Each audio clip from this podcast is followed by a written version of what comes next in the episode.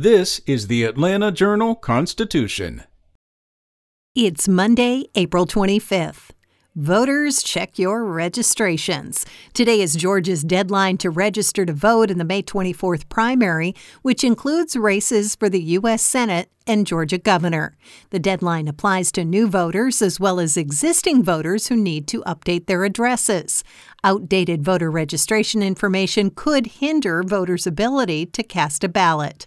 About 7.7 million voters are already registered in Georgia, leaving several hundred thousand eligible voters who haven't yet signed up. According to the U.S. Election Assistance Commission, Georgia's registration rate rose from 76% in 2006 to 95% in 2020.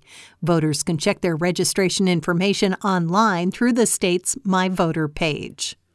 Up next, AT&T formally spun off the Warner Media media properties April 8th into a new business with Discovery, creating a film, television, and streaming giant. On his second full business day at the helm of the combined Warner Brothers Discovery, CEO David Zaslav and new CNN President Chris Licht huddled, and Ted Turner flew to Atlanta to meet employees at the Midtown campus of what used to be known as Turner Broadcasting.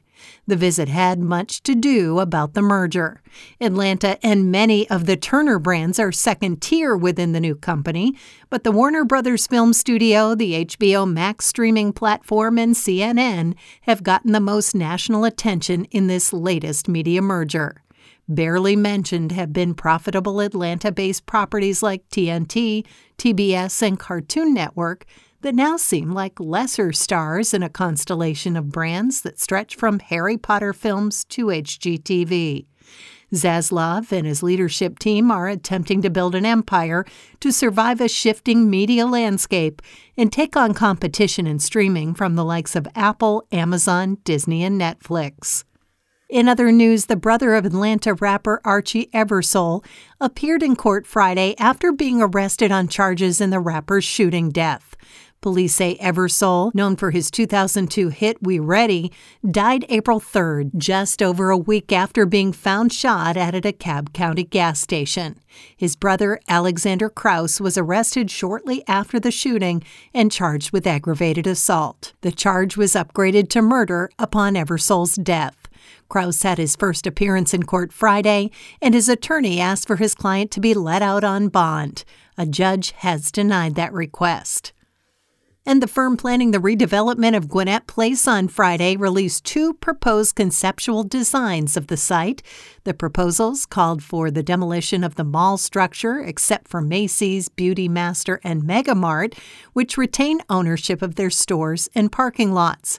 What is now the mall's central space would become an outdoor park, potentially including an amphitheater with small local businesses on its fringes.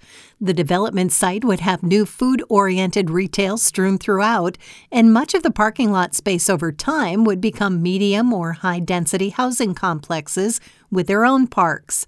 Bike and pedestrian lanes would be added to Ring Road, connecting to nearby parks and the Gwinnett County Transit Center northwest of the site.